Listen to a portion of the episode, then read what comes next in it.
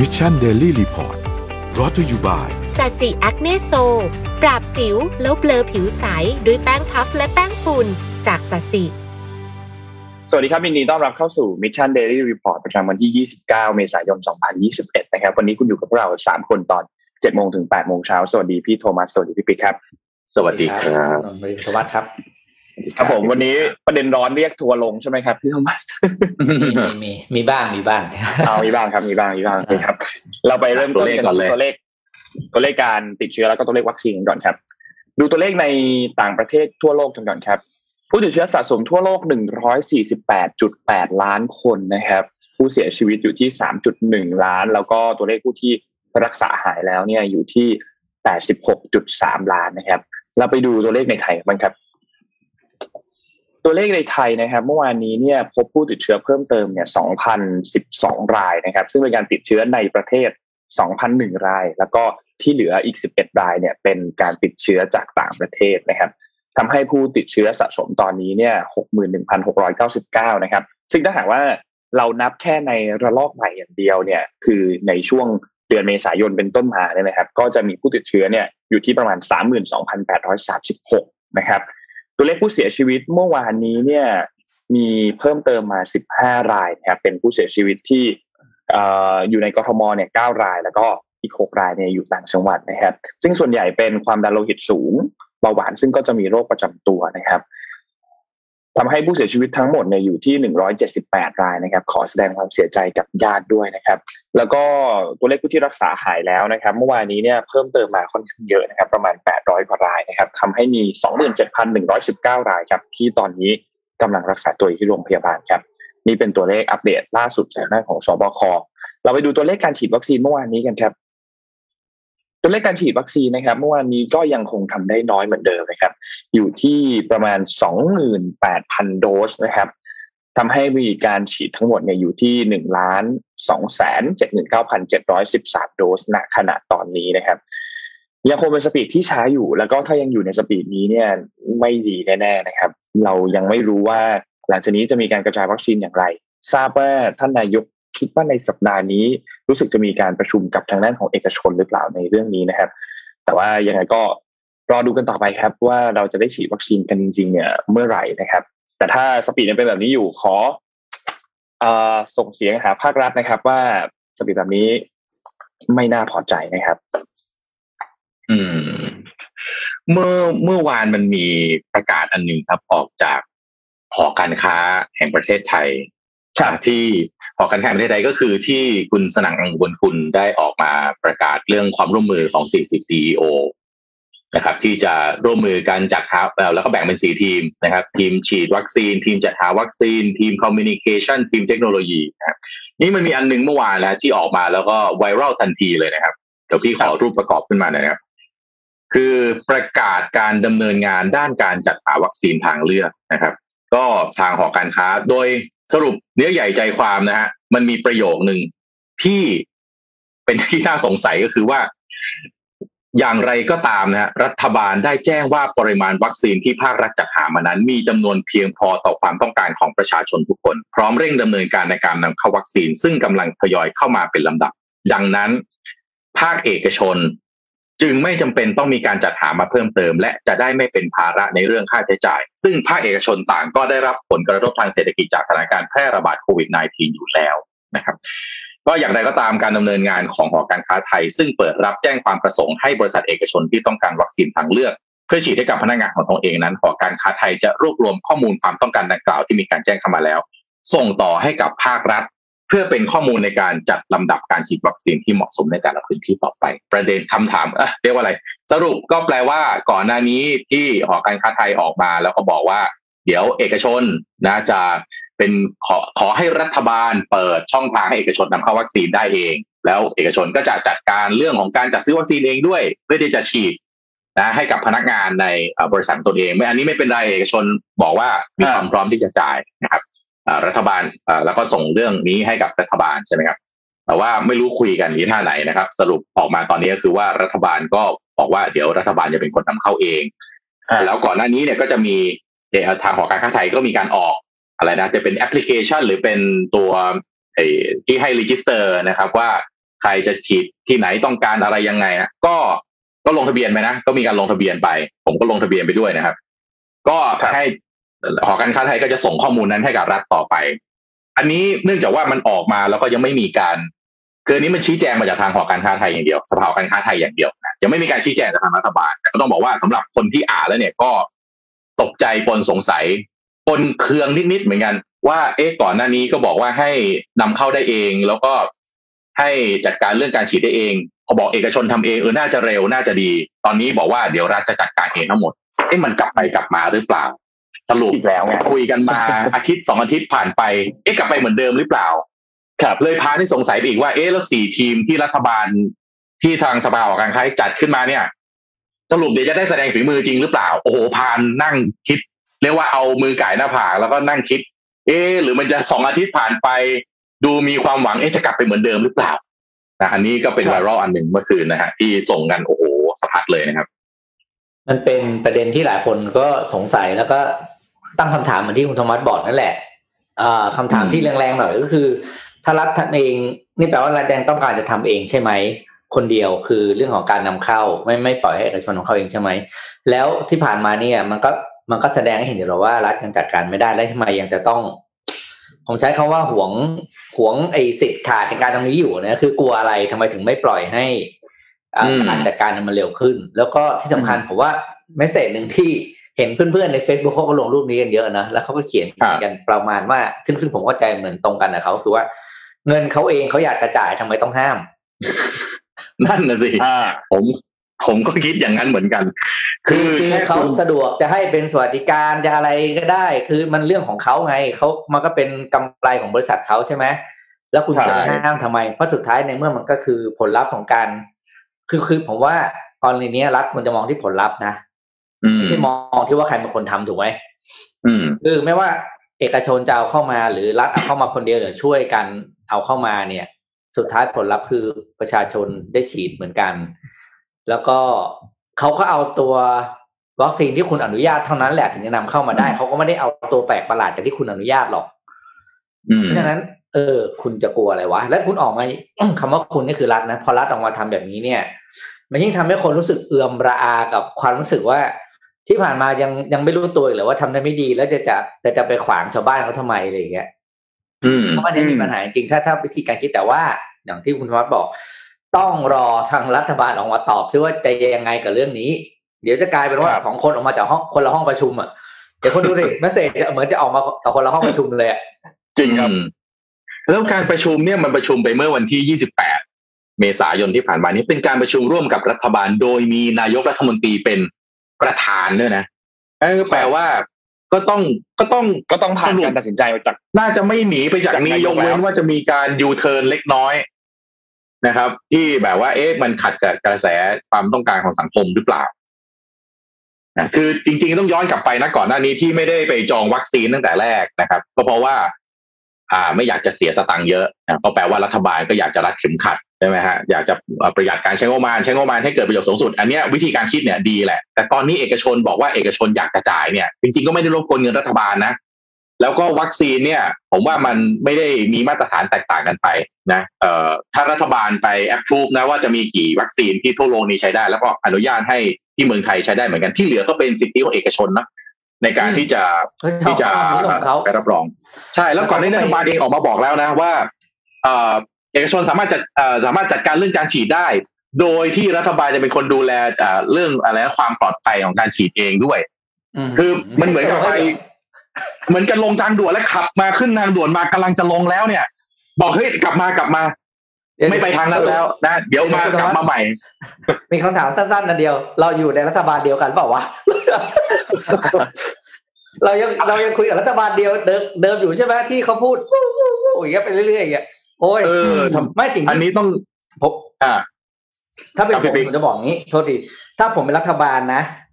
แล้วอยากคือผมจะทำอย่างนี้ แนะแนะนำแล้วกันผมใช้คำว่าแนะนำแล้วกันเดี๋ยวหาว่าเดี๋ยวมี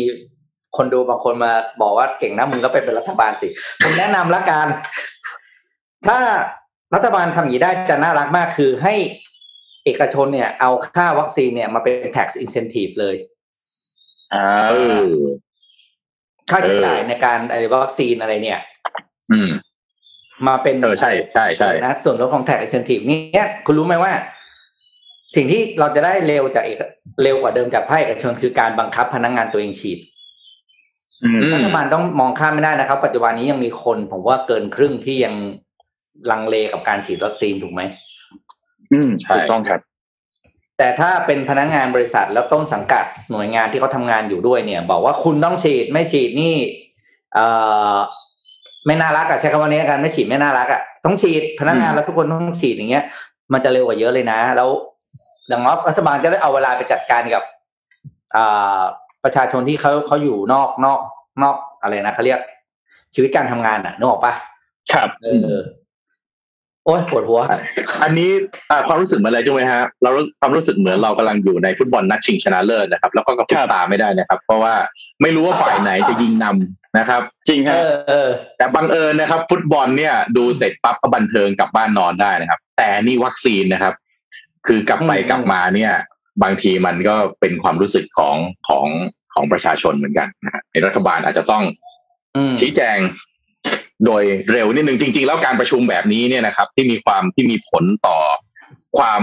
เรียกว่าเป็นสิ่งที่ประชาชนให้ความสนใจมากๆเนี่ย ไม่ควรจะรอข้ามวันในการแถลงนะจริงๆหลังจากประชุมออกมาเสร็จเรียบร้อยเนี่ยน่าจะกำหนดตกลงกันในที่ประชุมไปเลยว่าโอเค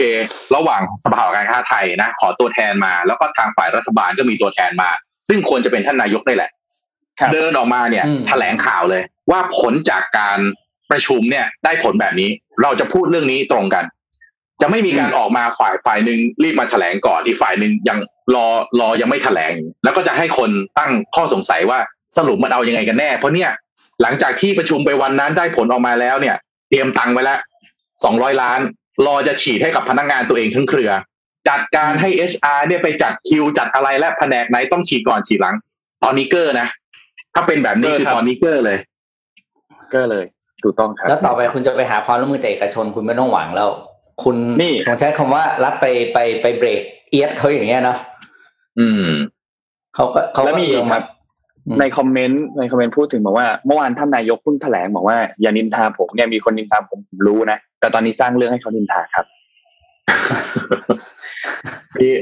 เอ่อถ้าถ้าท่านถ้าท่านมีคนคอยดูแลเอ่ออะไรฮะ Facebook ทุกคนนะครับ ผมคิดว่าท่านก็จะเห็นนะครับว่าความต้องการของประชาชนจริงๆเป็นยังไงอืม แต่สิ่งที่ท่านควรจะสื่อสารจริงๆคือว่าสื่อสารเบสบนสิ่งที่ประชาชนคิดแล้วก็ต้องการก่อนนะว่าถ้าสิ่งที่ประชาชนคิดและต้องการเนี่ยมันไม่ถูกท่านในฐานะผู้นำก็บอกมาเลยว่าสิ่งที่ควรจะเป็นคือแบบนี้ด้วยเหตุผลหนึ่งสองสามสี่ห้าแบบนี้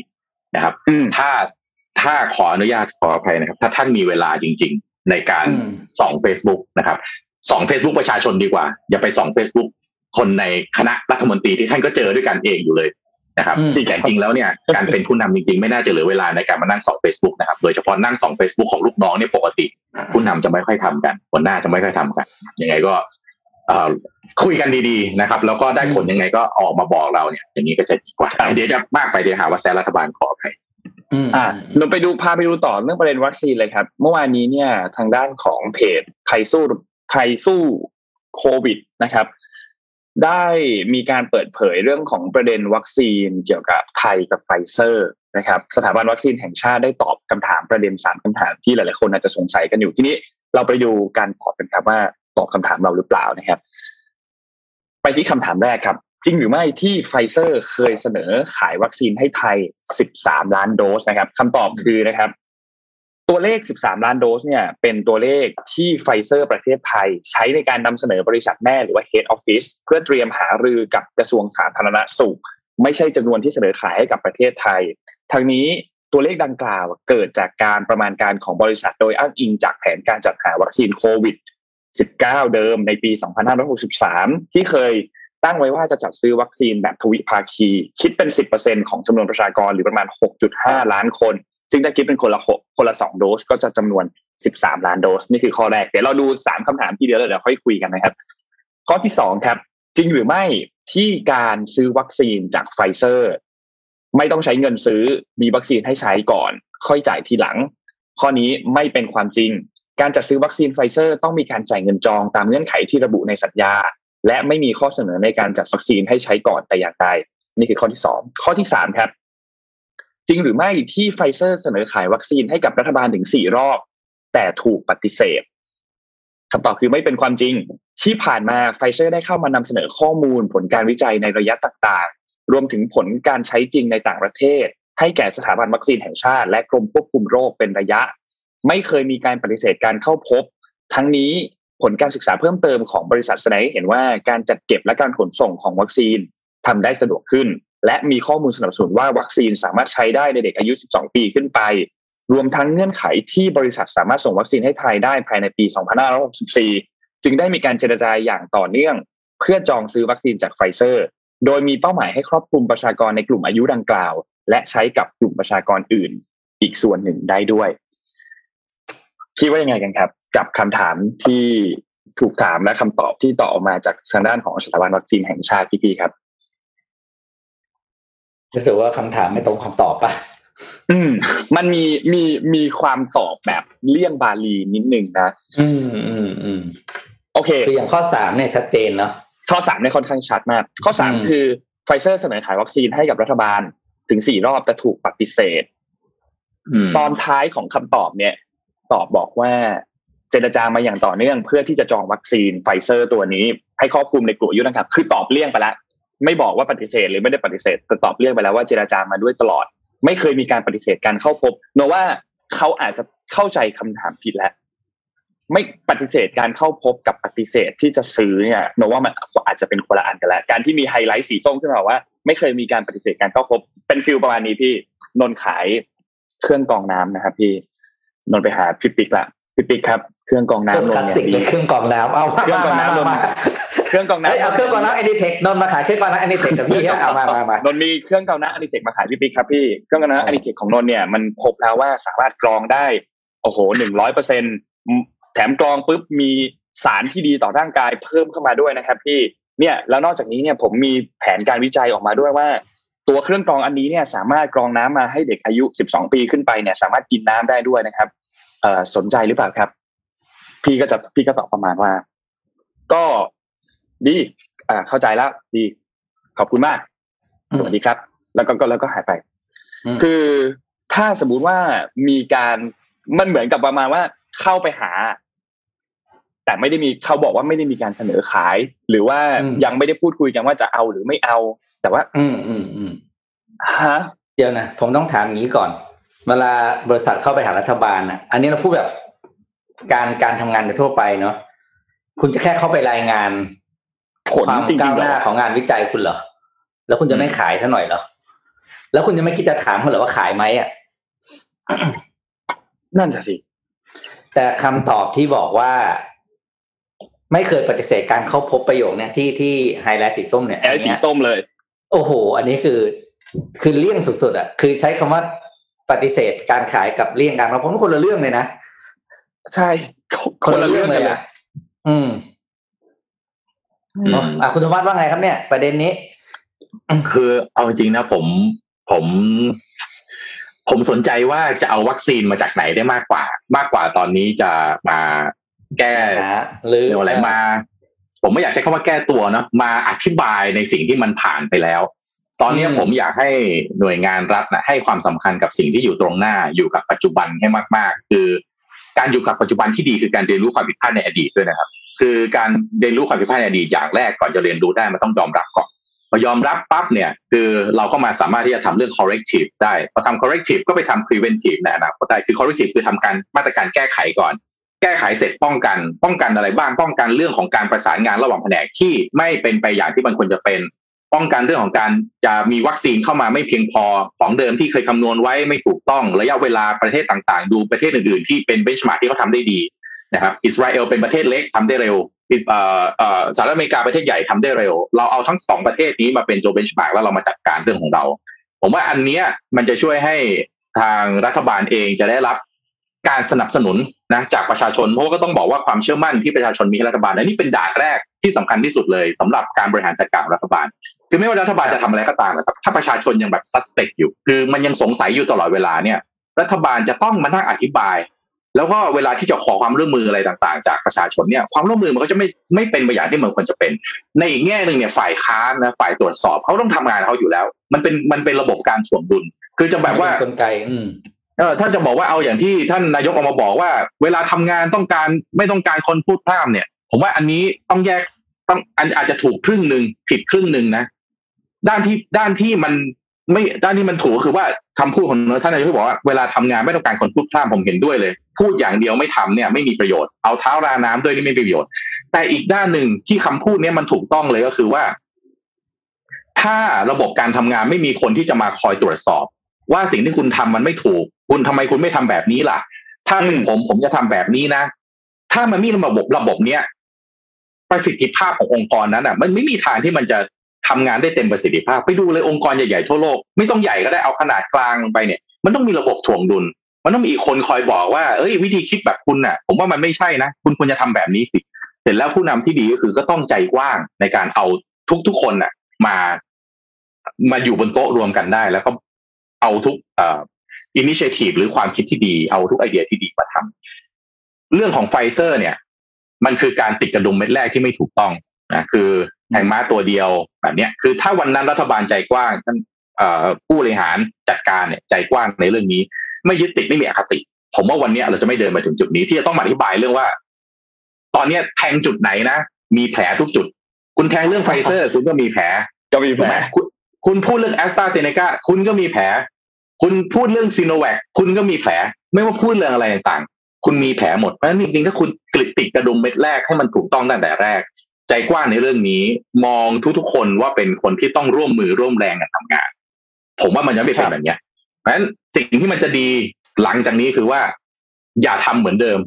อย่าคิดเหมือนเดิม อย่าใช้วิธีการเหมือนเดิม เปลี่ยนวิธีใหม่จ้ะนะอันนี้ก็ไม่รู้ว่าเสียงเล็กๆของเราจะไปถึงท่านนายกหรือเปล่าแต่ก็หวังว่า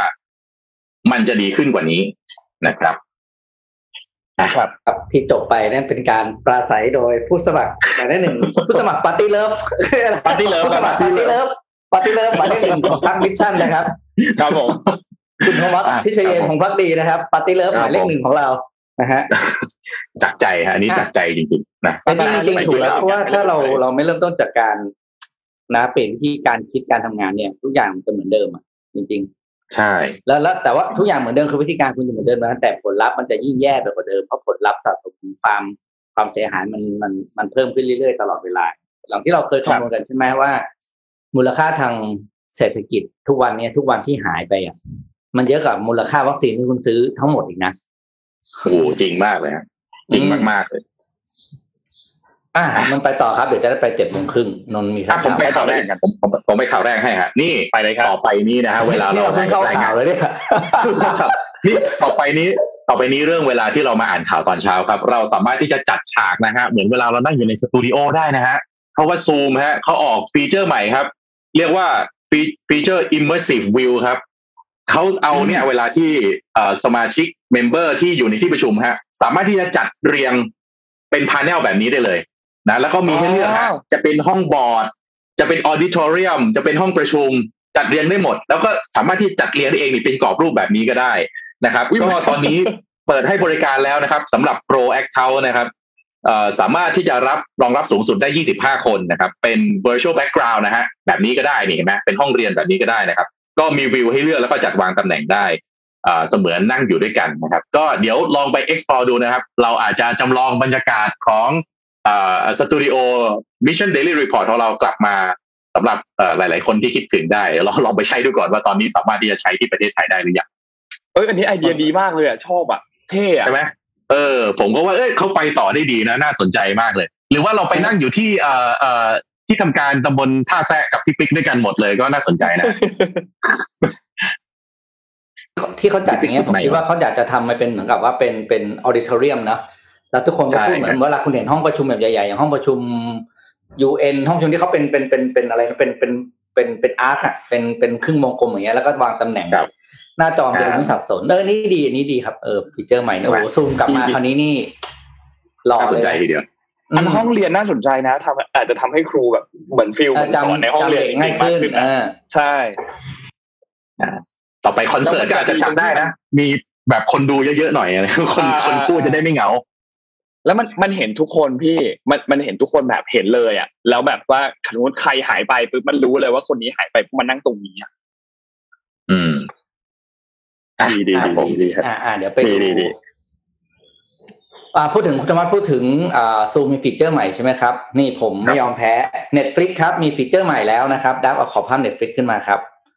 สำหรับคอ Netflix ทุกคนที่ดูแล้วเราจะเรามักจะมีอาการอย่างหนึ่งครับ คือเปิดหน้าจอแล้ว ไม่รู้ว่าจะดูอะไรจะนึกออกใช่ไหมแล้วเราก็กดรีโมทไปเรื่อยๆอะใช่ไหมเคยมีฟีลลิ่งนี้ไหม Netflix ก็เลยออกฟังก์ชันนี้มาครับ ฟังก์ชันนี้ชื่อชื่อชื่อง่าย ๆ เลยนะว่า play play something นะครับคุณสั่งมาแล้วว่า ให้เลือกให้หน่อยว่าตรงตัวดี เลือกอะไรมาให้เราดูก็ได้อะนะครับ แล้วมันก็จะใช้อัลกอริทึมของมันเนี่ย ในการวิเคราะห์ว่าบัญชีของเราเนี่ยเคยดูอะไรไปบ้างสนใจอะไรบ้าง แล้วมันก็จะ recommend รายการขึ้นมาให้เราดูแล้วถ้า recommend ขึ้นมาปุ๊บใช่ไหมไม่สนใจ คุณก็กดปุ่มอีกทีก็คือ มันจะมีคำว่า play something else มันก็จะมันค่อยๆเรียนรู้เราอะว่าเราชอบดูรายการประมาณไหนสุดท้ายเนี่ยเน็ตฟลิกบอกว่าเขามั่นใจว่าไอ้เจ้าตัวฟีเจอร์ใหม่ของเขาตัวนี้จะทำให้คุณอยู่เขานานขึ้นเป็นสองเท่าในแต่ละวัน คือแบบคือว่านี่ออกไม่ได้เลยอะคือว่าติดงอมแงมอะชอบกาไม่ให้ไปทำอะไรเลยกาไม่ที่ทุกวันนี้นี่อะไรเลยอะ เข้าเข้า Netflix นี่เลือกเลือกหนังจะดูเลือกซีรีส์จะดูชั่วโมงหนึ่งนะครับ แต่ได้ดูจริงๆสิบห้านาทีคือมันเยอะไปหมดใช่ไหมผมผมนึกว่าเป็นคนเดียวโอเคสรุปมีเพื่อนเออมีคนเป็นเป็นเยอะเหมือนกันแบบบางทีนั่นนะเป็นเยอะเป็นเยอะเป็นเยอะเออว่ะดูอะไรดีวะอะไรเงี้ยเออสกอร์ไปจนถึงแถวล่างสุดนะยังไม่รู้เลยจะดูอะไรจริงครับมันเยอะจริงๆนะ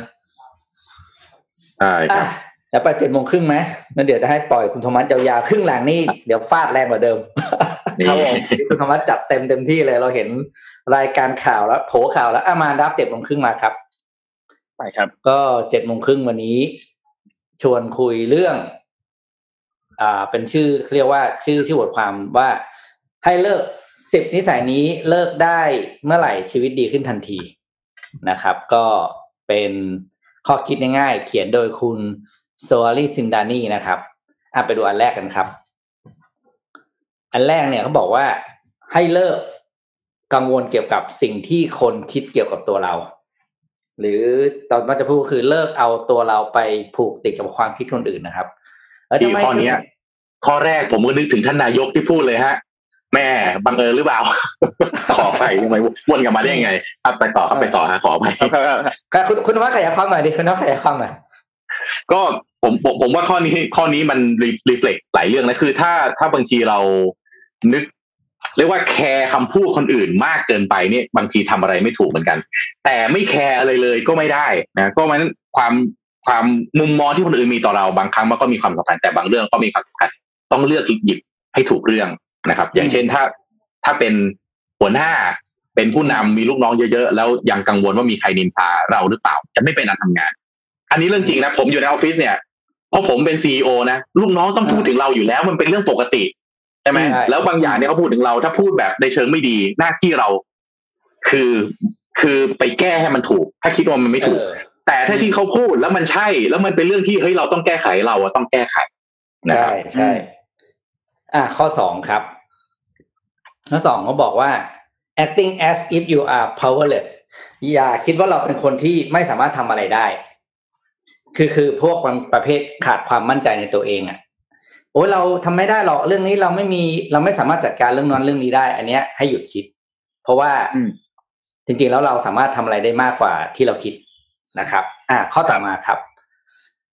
ข้อต่อมาบอกว่า fear of failure นี่ง่ายๆนะคือเลิกเลิกกลัวที่จะล้มเหลวนะครับ คือทำลองทำแล้วก็ถ้ามันไม่ได้ผลอย่างที่ต้องการก็เรียนรู้ว่ามันมันติดขาดขาดอะไร ก็ปรับปรุงใหม่แค่นั้นเอง แล้วก็เดินหน้าทำมันต่อนะครับ ข้อสี่ครับ ข้อสี่ก็คือ need for control and certainty เลิกนิสัยที่จะพยายามจะควบคุมทุกสิ่งตลอดเวลา แล้วก็ต้องอนิสัยของการต้องการความความมั่นคงความแน่นอนตลอดเวลา เพราะว่าหนึ่งคือเราไม่สามารถควบคุมทุกสิ่งได้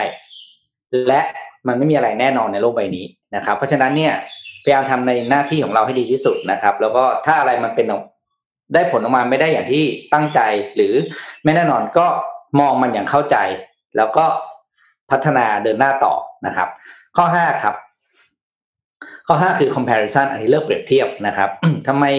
สถานย่าบ้านข้างๆสวยกว่าบ้านเราทำไมกุ้งโต๊ะข้างๆ ใหญ่กว่ากุ้งในจานเราอะไรอย่างเงี้ยนะอันนี้เลิกเปรียบเทียบครับเพราะว่ามันจะทำให้ไม่มีความสุขนะครับ เหมือนกับอะไรนะเขาชอบมีนะ ลูกสาวอะไรนะป้าข้างบ้านมายุ่งกับเรื่องบ้านเราอะไรอย่างเงี้ยที่เขาชอบคุยกันในเน็ตอะอ่านะครับ พวกป้าข้างบ้านอะอ่านะครับ ข้อต่อมาครับข้อหก นิสัยที่เราควรจะเลิกก็คือ business as status symbol อันนี้อ่านแล้วเหมือนโดนโดนหลายคนเหมือนกันนะแบบทำตัวให้ยุ่งตลอดเวลา แล้วเหมือนกับว่าคนคนที่ยุ่งเนี่ยคือคนที่เก่งคนที่อะไรนะเขาเรียก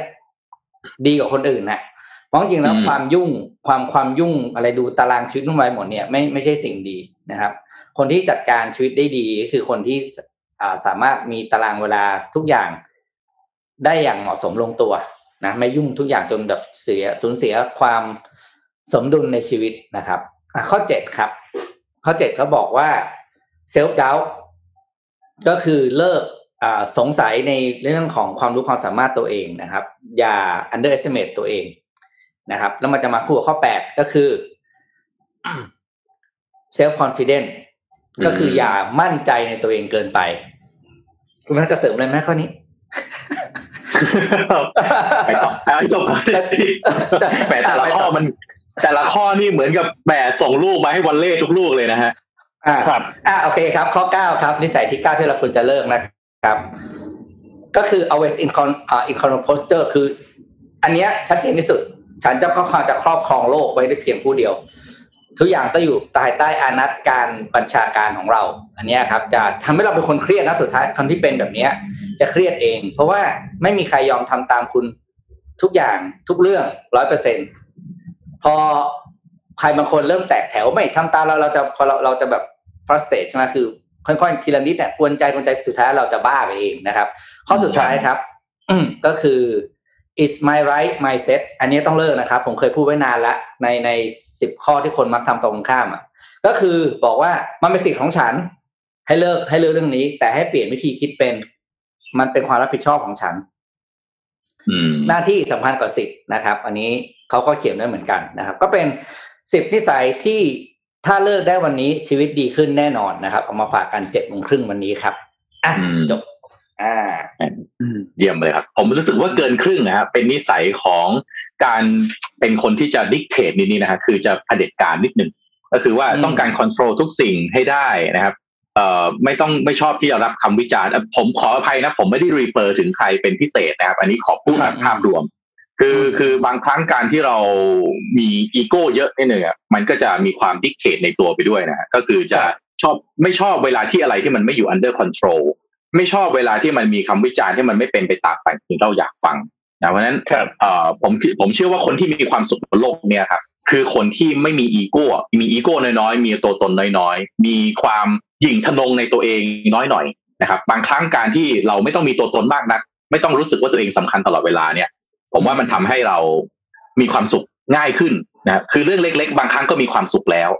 นะครับ ก็ในฝากสำหรับ เจ็ดโมงครึ่งวันนี้ไม่ได้เกี่ยวอะไรครับ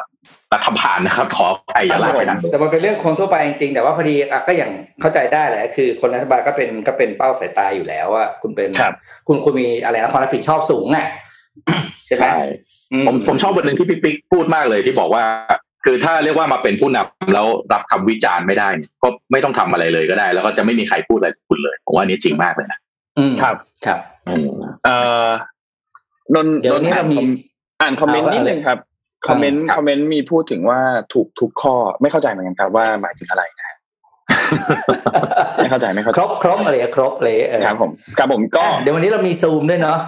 อ่าใช่ใช่ตอนนี้ด้วยด้วยความที่วันนี้เรา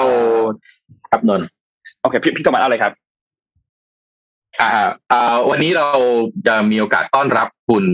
พสิทธิ์ชัยจิรภัยสารนะฮะ จากอ่า คุณแบงค์นะครับ Chief Operating Officer นะครับ T-Rex Ventures and Venture and Portfolio Manager SCB 10X นะครับเราจะมาพูดคุยกันถึงภาพรวมของอุตสาหกรรมการท่องเที่ยวในประเทศไทยนะครับ แล้วก็โอกาสการเติบโตในยุคหลังโควิด -19 เรามาดูสิครับว่าเราจะมีโอกาสอะไรบ้างนะครับ สวัสดีครับคุณแบงค์ครับ ได้ครับ สวัสดีครับ สวัสดีครับ สวัสดีขออนุญาตเรียกคุณแบงค์นะครับด้วยนะครับได้ครับ แล้วก็สวัสดีคุณผู้ฟังทุกท่านนะครับ ก็วันนี้ครับอย่างที่เมื่อกี้ทางคุณโทมัสได้เกินไปแล้วนะครับจริงๆวันนี้ผมก็อยากจะมาเล่าให้ฟังแหละว่าผลกระทบของโควิด ต่อการท่องเที่ยวในประเทศไทยมันเป็นยังไงนะครับ จริง ๆ เราก็อาจจะพอทราบแหละว่า จริง ๆ การท่องเที่ยวเป็นอุตสาหกรรมที่มีความสำคัญมากสำหรับประเทศไทยเนาะซึ่งจากสถานการณ์โควิด ที่เกิดขึ้นเนี่ยครับ รายได้ภาคการท่องเที่ยวของเมืองไทยเนี่ยเมื่อปี 62 เทียบกับปี 63 เนี่ย ลดลงไป 70 กว่าเปอร์เซ็นต์เลยทีเดียว ซึ่งตรงนี้ส่วนหนึ่งเนี่ยเกิดจากการปิดประเทศด้วย เพราะว่าจากโควิดเนี่ยนะครับทำให้จำนวนนักท่องเที่ยวต่างชาติของเราเนี่ยหายไปเรียกได้ว่าแทบจะไม่เหลือเลย อย่างตัวเลขล่าสุดเมื่อเดือนมกราอย่างเงี้ยครับเรามีนักท่องเที่ยวต่างชาติเข้ามาเนี่ยประมาณเจ็ดพันกว่าคนเองซึ่งถ้าเทียบกับเมื่อต้นปีที่แล้วอะครับ เรามีอยู่ประมาณสามจุดแปดล้านคน ซึ่งอันนี้โอ้โหหายไปประมาณเก้าสิบเก้าจุดแปดจริงๆจะเรียกได้ว่าแทบจะร้อยเลยก็ได้ครับ แล้วก็ซึ่งตรงเนี้ยก็ไปประกอบกับข้อมูลที่ผมได้มาจากทางกองเศรษฐกิจการท่องเที่ยวนะครับ ก็เห็นว่า เอ๊ะจำนวนนักท่องเที่ยวต่างชาติเนี่ยในปีหกสองเนี่ย คิดเป็นสัดส่วนสูงถึงหกสิบสี่เปอร์เซ็นเลยสำหรับประเทศไทยนะครับ แต่พอในปี 63 เนี่ยลดลงมาเหลือ 61เออเหลือ 41เปอร์เซ็นกลับกันสำหรับนักท่องเที่ยวไทยเนี่ย เพิ่มขึ้นจาก 36เปอร์เซ็นในปี 62 ขึ้น เป็นสัดส่วนถึง 59เปอร์เซ็นในปี 63นะครับ ซึ่งตรงนี้อย่างที่เราอาจจะพอทราบกันว่าในปีที่แล้วเองทางภาครัฐเนี่ยก็มีหลาย ๆ มาตรการรวมถึงบอกว่าเราเที่ยวด้วยกัน ไม่ว่าจะเฟสหนึ่งเฟสสองเข้ามาก็เพื่อช่วยกระตุ้นทางภาคการท่องเที่ยวนะครับ ซึ่งตรงเนี้ยทำให้เห็นว่าจริงๆจังหวัดที่เป็นที่นิยมสำหรับคนไทยอะครับ ไม่ว่าจะเป็นเชียงใหม่ประจวบคีรีขันธ์ชนบุรีเพชรบุรีกาญจนบุรีอย่างเงี้ย เป็นจังหวัดที่เราค่อนข้างเห็นการฟื้นตัวได้เร็วกว่า จังหวัดที่อ่าพึ่งนักท่องเที่ยวต่างชาติเป็นหลัก อย่างเช่น พวกจังหวัดทางภาคใต้นะครับ ไม่ว่าจะเป็นสุราษฎร์ธานีใช่ภูเก็ตกระบี่นะครับจริงๆตรงนี้เราก็เห็นว่าในบางจังหวัดตอนนี้ก็เริ่มมีการเตรียมการรับมือ อย่างทางภูเก็ตเองเห็นว่าก็เริ่มมีการพยายามทยอยฉีดวัคซีนมากขึ้น เพื่อที่เราจะได้เปิด travel bubble หรือก็นำนักท่องเที่ยวจากต่างชาติมากขึ้นนะครับ แต่จริง ๆ แล้วนอกจากการท่องเที่ยวเชิงสันทนาการนะครับมีนักท่องเที่ยวที่เดินทางเชิงธุรกิจอีก ซึ่งจริงๆกลุ่มนี้อาจจะไม่ค่อยได้ถูกพูดถึงเลย แต่ว่าข้อมูลจากในปี62นะครับ นักท่องเที่ยวเชิงธุรกิจเนี่ย คิดเป็นประมาณ5%ของจำนวนนักท่องเที่ยวต่างชาติทั้งหมดครับ โดยตรงนี้หลักๆเขาก็จะเน้นมาอยู่ที่กรุงเทพพัทยาแล้วก็กรุงเทพชนบุรีแล้วก็ระยองนะครับ เพราะก็ต้องยอมรับว่าตรงเนี้ย ทางกรุงเทพเองก็เป็นศูนย์กลางเศรษฐกิจชนบุรีระยองเนี่ยเป็นทางศูนย์รวมที่มีนิคมอุตสาหกรรมขนาดใหญ่ และไหนจะพัทยาที่อยากจะพัฒนาว่าเป็นฮับทาง EEC อีกนะครับใช่ซึ่งตรงเนี้ยสิ่งที่น่าสนใจมากขึ้นคือผมได้ไปเจอบทความของทางแมคคินซี่เขาก็ชี้ให้เห็นว่า เอ๊ะภาคการท่องเที่ยวเนี่ย การท่องเที่ยวเชิงเศรษฐกิจเนี่ยครับ กลับเป็น ภาคส่วนของอุตสาหกรรมที่ได้รับการฟื้นตัวช้าที่สุดเนี่ย ตรงนี้เขาไปศึกษามาจากตั้งแต่สมัยที่มีซับพรามไพรซิสครับเขาเห็นว่าพอเกิดวิกฤตเศรษฐกิจขึ้นมาปุ๊บเนี่ยอะมันมีผลกระทบกับรายได้ของบริษัทโดยตรง ซึ่งตรงนี้มันมีความสัมพันธ์กับการเดินทางเชิงธุรกิจนะครับ ซึ่งพอเปรียบเทียบกับมาในตอนเนี้ย ในสถานการณ์โควิด ปัจจุบันเนี่ย ก็ผมเชื่อว่าภาคส่วนหลาย ๆ ธุรกิจเนี่ยก็ได้รับผลกระทบในเรื่องของรายได้ไม่มากก็น้อยแล้วก็ไหนจะเป็นในส่วนของการ work from anywhere ที่หลาย ๆ บริษัทก็ได้ทำกันนะครับ หรืออย่างที่เห็นกันอยู่ว่าวันนี้เราก็จะมาเจอกันผ่านซูม ถ้าเกิดว่าเราไม่ได้มีเหตุการณ์แบบนี้เราอาจจะได้นั่งเจอกัน ครับอืมครับครับ ซึ่งพอเป็นแบบนี้แล้วอย่างเนี้ยครับ ครับแล้วแล้วในเชิงความท้าทายครับ มันมันมีความท้าทายแบบไหนฮะสำหรับอุตสาหกรรมการท่องเที่ยวในประเทศไทยแล้วก็การโตนอกจากเรื่องของโควิด แล้วที่ชัดเจนแน่ ๆ แล้วเนี่ยครับอ๋อก็อ่าถ้าเป็นในเรื่องของความท้าทายนะครับ จริงๆต้องบอกว่าในช่วงเนี้ยความท้าทายหลัก ๆ เนี่ย มันจะเป็นผลกระทบมาจากโควิด โดยตรงเลยครับ เพราะว่าถ้าอย่างเรื่องแรกที่ผมมองว่าเป็นเรื่องสำคัญที่สุด อาจจะอาจจะมีเกี่ยวกับที่เมื่อกี้ทาง Mission Daily Report ได้คุยกันไปบ้างนะครับ เรื่องของรัฐบาลจริงๆคำแรกเรื่องเรื่องแรกที่สำคัญที่สุดเนี่ยจริงๆเป็นเรื่องของวัคซีนเลย ซึ่งอันเนี้ยพอดีผมไปเห็นข้อมูลจากทางมหาวิทยาลัยออกซฟอร์ดนะครับเขามีการทำโปรเจกต์ที่เรียกว่า Our World in Data เขามีการรวบรวมข้อมูลการฉีดวัคซีนมา อันนี้เห็นว่าจริง ๆ แล้วปัญหาวัคซีนนะครับ ไม่ใช่แค่ปัญหาในประเทศไทยจริงๆเป็นปัญหาระดับภูมิภาคเลยทีเดียวของทางฝั่งเอเชีย แล้วก็ทางอาเซียนนะครับ ถ้าอย่างยกตัวอย่างเนี่ยนะครับประเทศสิงคโปร์เรามองว่าเป็นประเทศที่พัฒนาแล้วอะจริง ๆ แล้วน่าจะต้องมีคนฉีดวัคซีนได้แล้วเนี่ยเยอะแน่เลย จริง ๆ พอไปดูตัวเลขมาแล้วอะครับ ของสิงคโปร์เองเนี่ย ก็เพิ่งฉีดไปได้ประมาณ 20%ของประชากรทั้งหมดเองฮ่องกงที่เป็นศูนย์กลาง ทางด้านการเงินเนี่ย ยังไปไม่ถึง12%เลย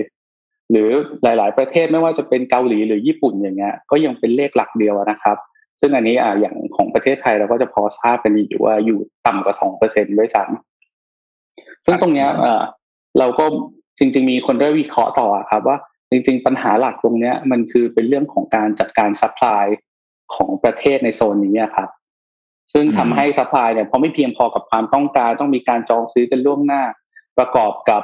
เรื่องของกฎเกณฑ์ต่างๆ ในการนำเข้าของแต่ละประเทศ แล้วก็นโยบายของแต่ละประเทศในการจัดการตรงนี้นะครับ แล้วก็ถัดมาเนี่ยครับอ่าอันนี้จะเป็นเรื่องของ trust และหรือว่าความเชื่อมั่น อันนี้ผมว่า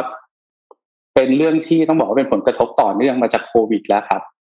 อืม เพราะว่าถ้าลองนึกภาพนะครับ เป็นตอนเราถ้าเป็นเมื่อก่อนเวลาเราอ่าลงเครื่องมา เราต้องไปต่อแถวรอตอมอ คนเยอะๆยิ่งช่วงไหนอย่างเงี้ยมีเครื่องเข้ามาเยอะ กลายเป็นว่าจากที่เอ๊ะเราสามารถรักษา social distance ได้อย่างเงี้ยกลายว่าคนจะต้องมากองกันอยู่ตรงนั้น รวมไปถึงบอกว่า hub ที่เป็นการเดินทางทั้งหลายแหล่อย่างเงี้ยครับ แล้วก็จริงสำหรับประเทศไทยเองอย่างเงี้ยจริง ๆ ผมว่าก็มีเรื่องของมาตรฐานความสะอาดในเรื่องของที่พักในเรื่องของอ่าร้านอาหารอีกนะครับ หรือความปลอดภัยในการใช้ขนส่งสาธารณะนะครับ ซึ่งตรงนี้ถ้าเกิดว่า ช่วงไหนที่มีข่าวพิกๆเยอะๆเราอาจจะเห็นเพื่อนๆใน Facebook แชร์กันว่าแบบเอ๊ะติดยังวะติดยังวะอะไรอย่างเงี้ยใช่ครับงั้นเอ่อคำถามสุดท้ายครับ คิดว่า future trends หรืออนาคตแนวโน้มเนี่ย จะเป็นยังไงฮะคาดการแบบไหนครับ ในมุมมองของคุณแบงค์แล้วก็ s b 1 x ครับ อันนี้รวมในถึงเรื่องของตัวมาตรการต่างๆ ที่รัฐทำการออกมาไม่ว่าจะเป็นพวกทัวร์เที่ยวไทยพวก เราเที่ยวด้วยกันอะไรพวกนี้ครับ คิดว่ามันจะมีมาตรการอะไรออกมาช่วยเหลือพวกนี้นะครับ หรือว่ามาตรการที่มีอยู่แล้วเนี่ยมันเอฟเฟกตีฟมากแค่ไหนได้ครับอะงั้นเดี๋ยวอาจจะขออนุญาตเล่าตรงเทรนด์ก่อนละกันครับครับแล้วเดี๋ยวเดี๋ยวจะไปถึงเรื่องมาตรการของทางภาครัฐนะครับ ก็ในส่วนของเทรนด์นะครับ ตรงนี้จริงๆอะหลาย ๆ คนอาจจะพอเห็นว่ามีเทรนด์หนึ่งกำลังมาแรงมากเลย ที่เป็นเรื่องว่าเรียกว่า vaccine tourism เราจะเห็นว่ามีอย่างมาลดีฟอันเนี้ยอ่าทางการท่องเที่ยวเขาประกาศออกมาเลย ว่าอันนี้เป็น official จากประเทศเขาที่เรียกว่าเป็น 3V ก็คือเป็น vacation vaccinate แล้วก็ visit นะครับก็คือคุณไปเที่ยวอยู่มาลดีฟเลย ซึ่งอันเนี้ยก็ช่วยส่งเสริมการท่องเที่ยวด้วยเพราะว่าเวลาฉีดอย่างเงี้ยครับ ระยะห่างระหว่างโดสแรกกับโดสที่สองเนี่ย ก็จะมีเวลาอยู่พอสมควร นั่นหมายความว่าก็เป็นการดึงรายได้ เข้าสู่การท่องเที่ยวผ่านการให้วัคซีนอันนี้เป็นของประเทศมาลดีฟนะครับ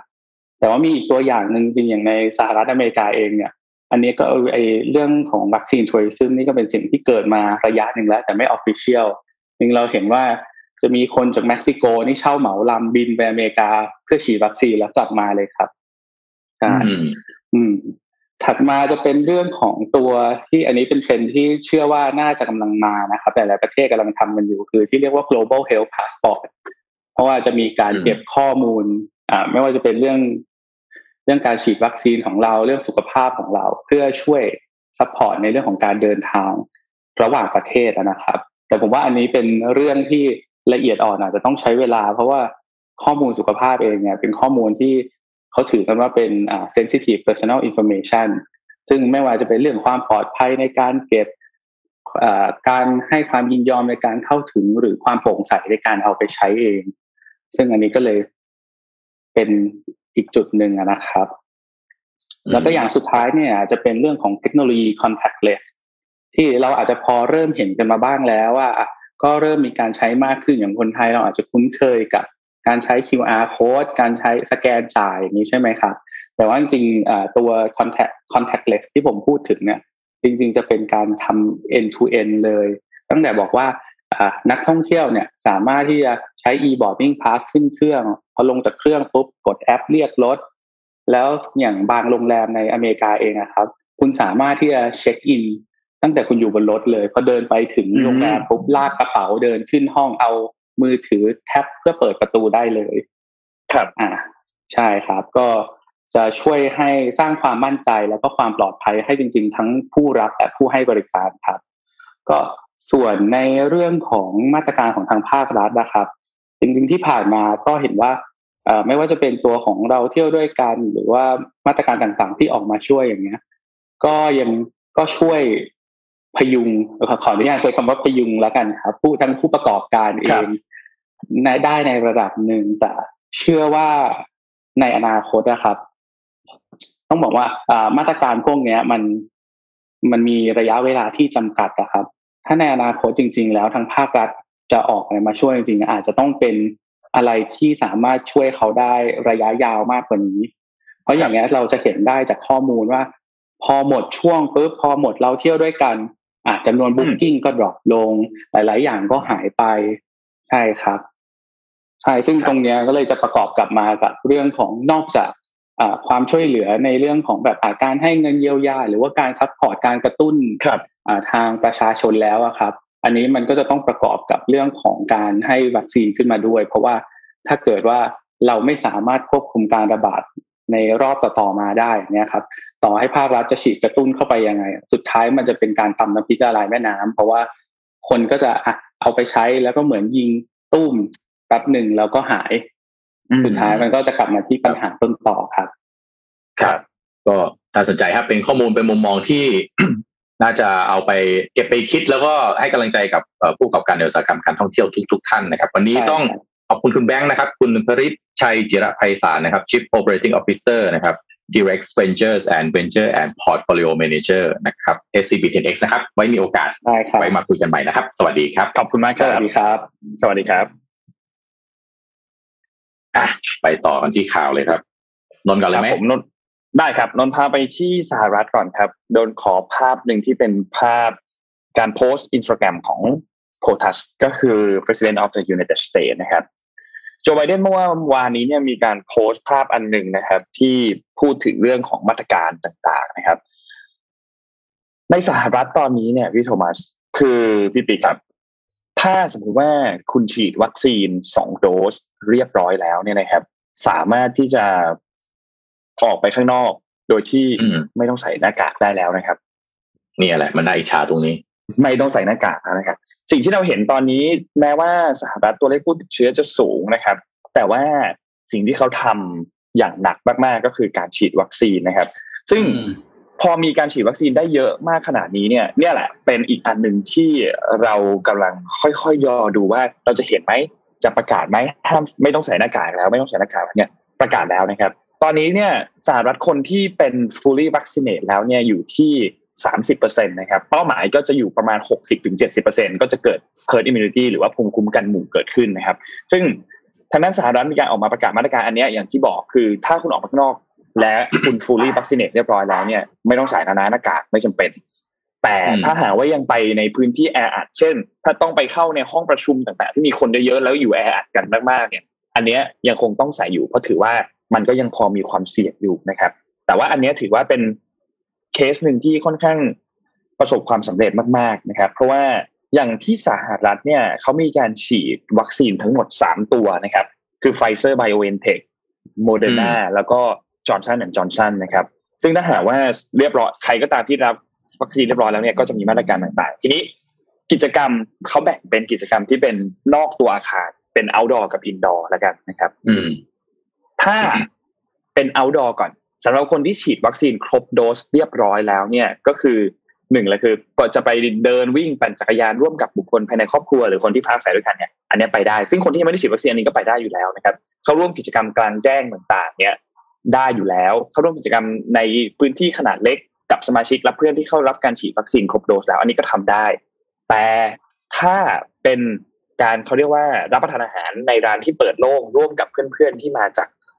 คนละที่พักอาศัยเนี่ยอันนี้คนที่ฉีดวัคซีนเรียบร้อยแล้วเนี่ยทำได้ แต่ว่าคนที่ยังไม่ได้ฉีดวัคซีนเรียบร้อยเนี่ยอาจจะมีความเสี่ยงนะครับ ส่วนถ้าหากว่าไปดูการกีฬาไปดู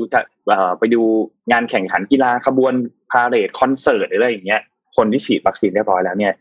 ไม่มีความเสี่ยงเลยนะครับ คือปลอดภัย แต่ว่ากลุ่มที่ยังไม่ได้ฉีดวัคซีนเนี่ยจะมีความเสี่ยงค่อนข้างสูง ส่วนกิจกรรมอินดอร์เช่นเดียวกัน คือทำได้แทบจะทุกอย่างเลยนะครับ แล้วก็เสี่ยงไม่มีด้วย ไปดูหนังไปสถานประกอบพิธีทางศาสนา ร่วมมีร้องเพลงคอนเสิร์ตรับประทานอาหารต่างๆ ไปคลาสออกกำลังกายต่างๆ ใช้พื้นที่ขนส่งสาธารณะ หรือว่าไปในพื้นที่ที่อาจจะมีพิพิธภัณฑ์ซูเปอร์มาร์เก็ตหรืออะไรก็ตามเนี่ยสามารถเข้าไปได้โดยที่ไม่เสี่ยงแล้วนะครับ ซึ่งอันเนี้ยเป็นจุดหนึ่งที่มาตรการเหล่านี้ที่ออกมาเนี่ยมันสะท้อนภาพกับการฉีดวัคซีนที่ทำได้จำนวนค่อนข้างเยอะนะครับ ทีนี้ เมื่อวานนี้เนี่ยมีการพูดถึงอีกอันหนึ่งอีกครับ ว่าโจไบเดนเนี่ยมีการยื่นแผนกระตุ้นเศรษฐกิจฉบับใหม่นะครับ ซึ่งมีมูลค่า 1.8 ล้านล้านดอลลาร์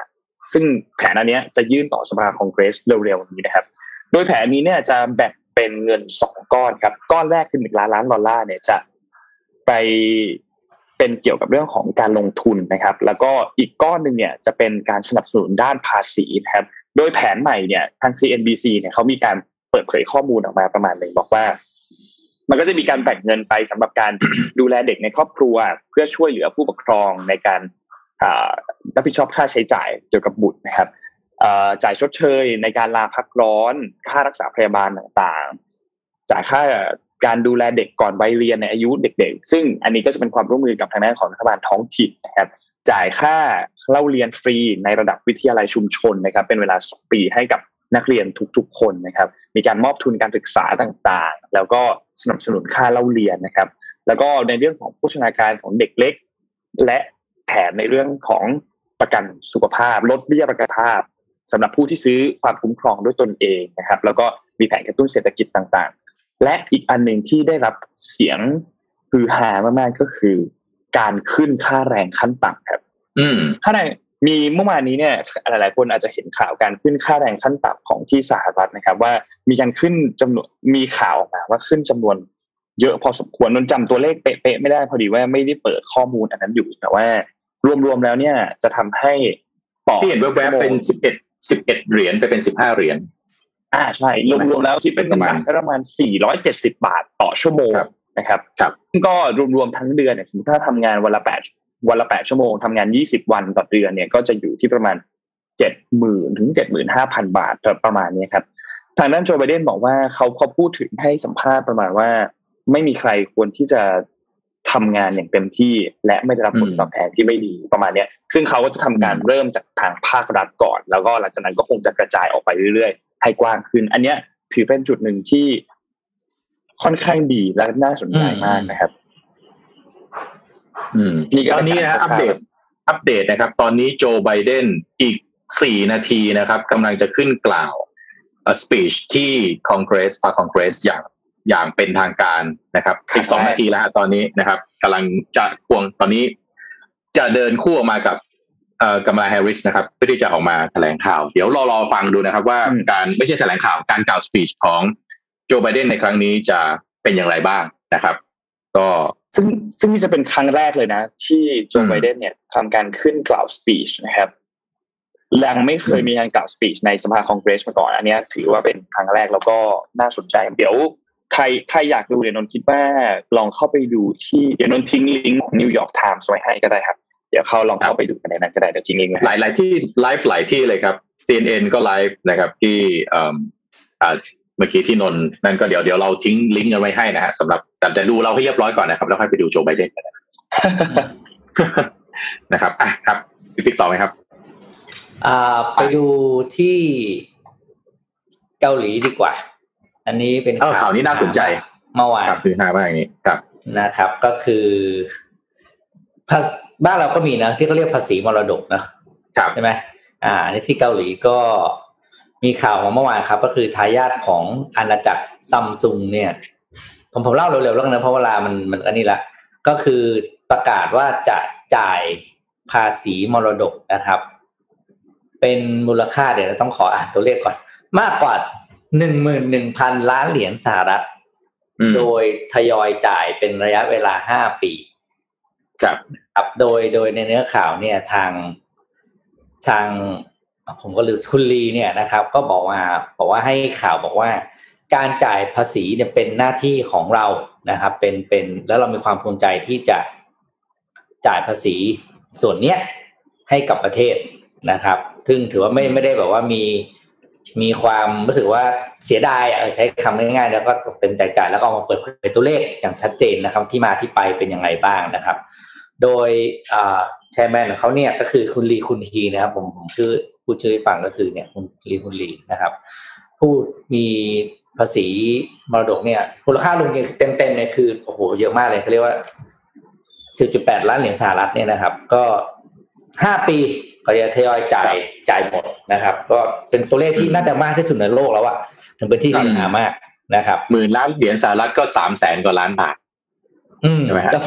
งบบ้านเราปีนึงวะแล้วผมอ่านข่าวนะ ผมรู้สึกว่า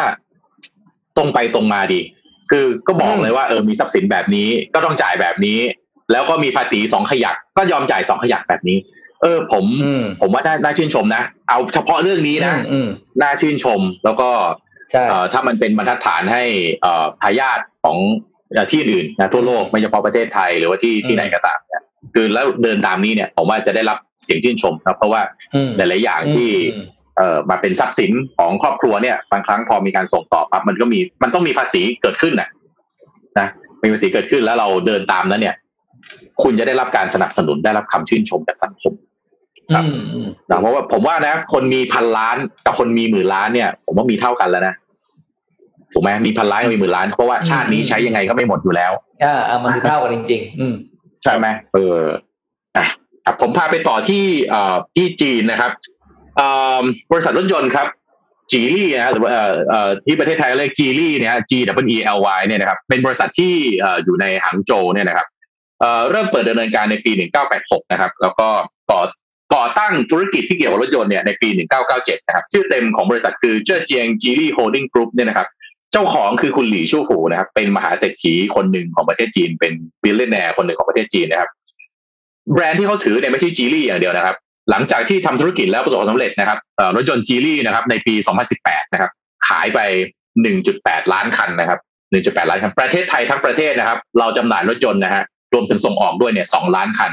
นะครับเราส่งออก 1 ล้านคันนะครับ บริโภคภายในประเทศอีก 1 ล้านคัน รวมเป็นประมาณ 2 ล้านคันจีลี่บริษัทเดียวครับ ขายรถยนต์เกือบเท่ากับประเทศไทยทั้งประเทศที่ขายนะครับ แบรนด์ที่เข้าไป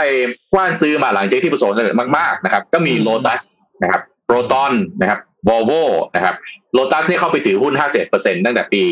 2017 ในเดือนกรกฎาคมปี 2017 นะครับ ส่วนวอลโวนี่ก็เข้าไป acquire มาตั้งแต่ปี 2010 นะครับ ก็รวมถึงไปซื้อบริษัทลอนดอนแท็กซี่ด้วยนะฮะตั้งแต่ปี 2018 นะครับ แล้วก็ปัจจุบันมีแผนจะเปิด R&D Center ในชื่อ Lotus นะครับ ที่ประเทศจีนนะครับ ก็ตอนนี้ครับมีแผนที่จะระดมทุนสำหรับการเอาแบรนด์ Lotus นะครับ ซึ่งเป็นแบรนด์สปอร์ตนะครับที่ เป็นที่รู้จักสำหรับเรียกว่าวัยรุ่นยุค 90 นี่จะรู้จักรถยี่ห้อโลตัสกันแน่นอนนะครับ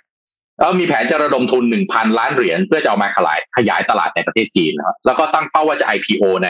ปีหน้าคาดว่าจะมีมูลค่าโลตัสจะมีมูลค่าหลังจาก IPO แล้วเนี่ย15,000ล้านเหรียญสหรัฐนะครับ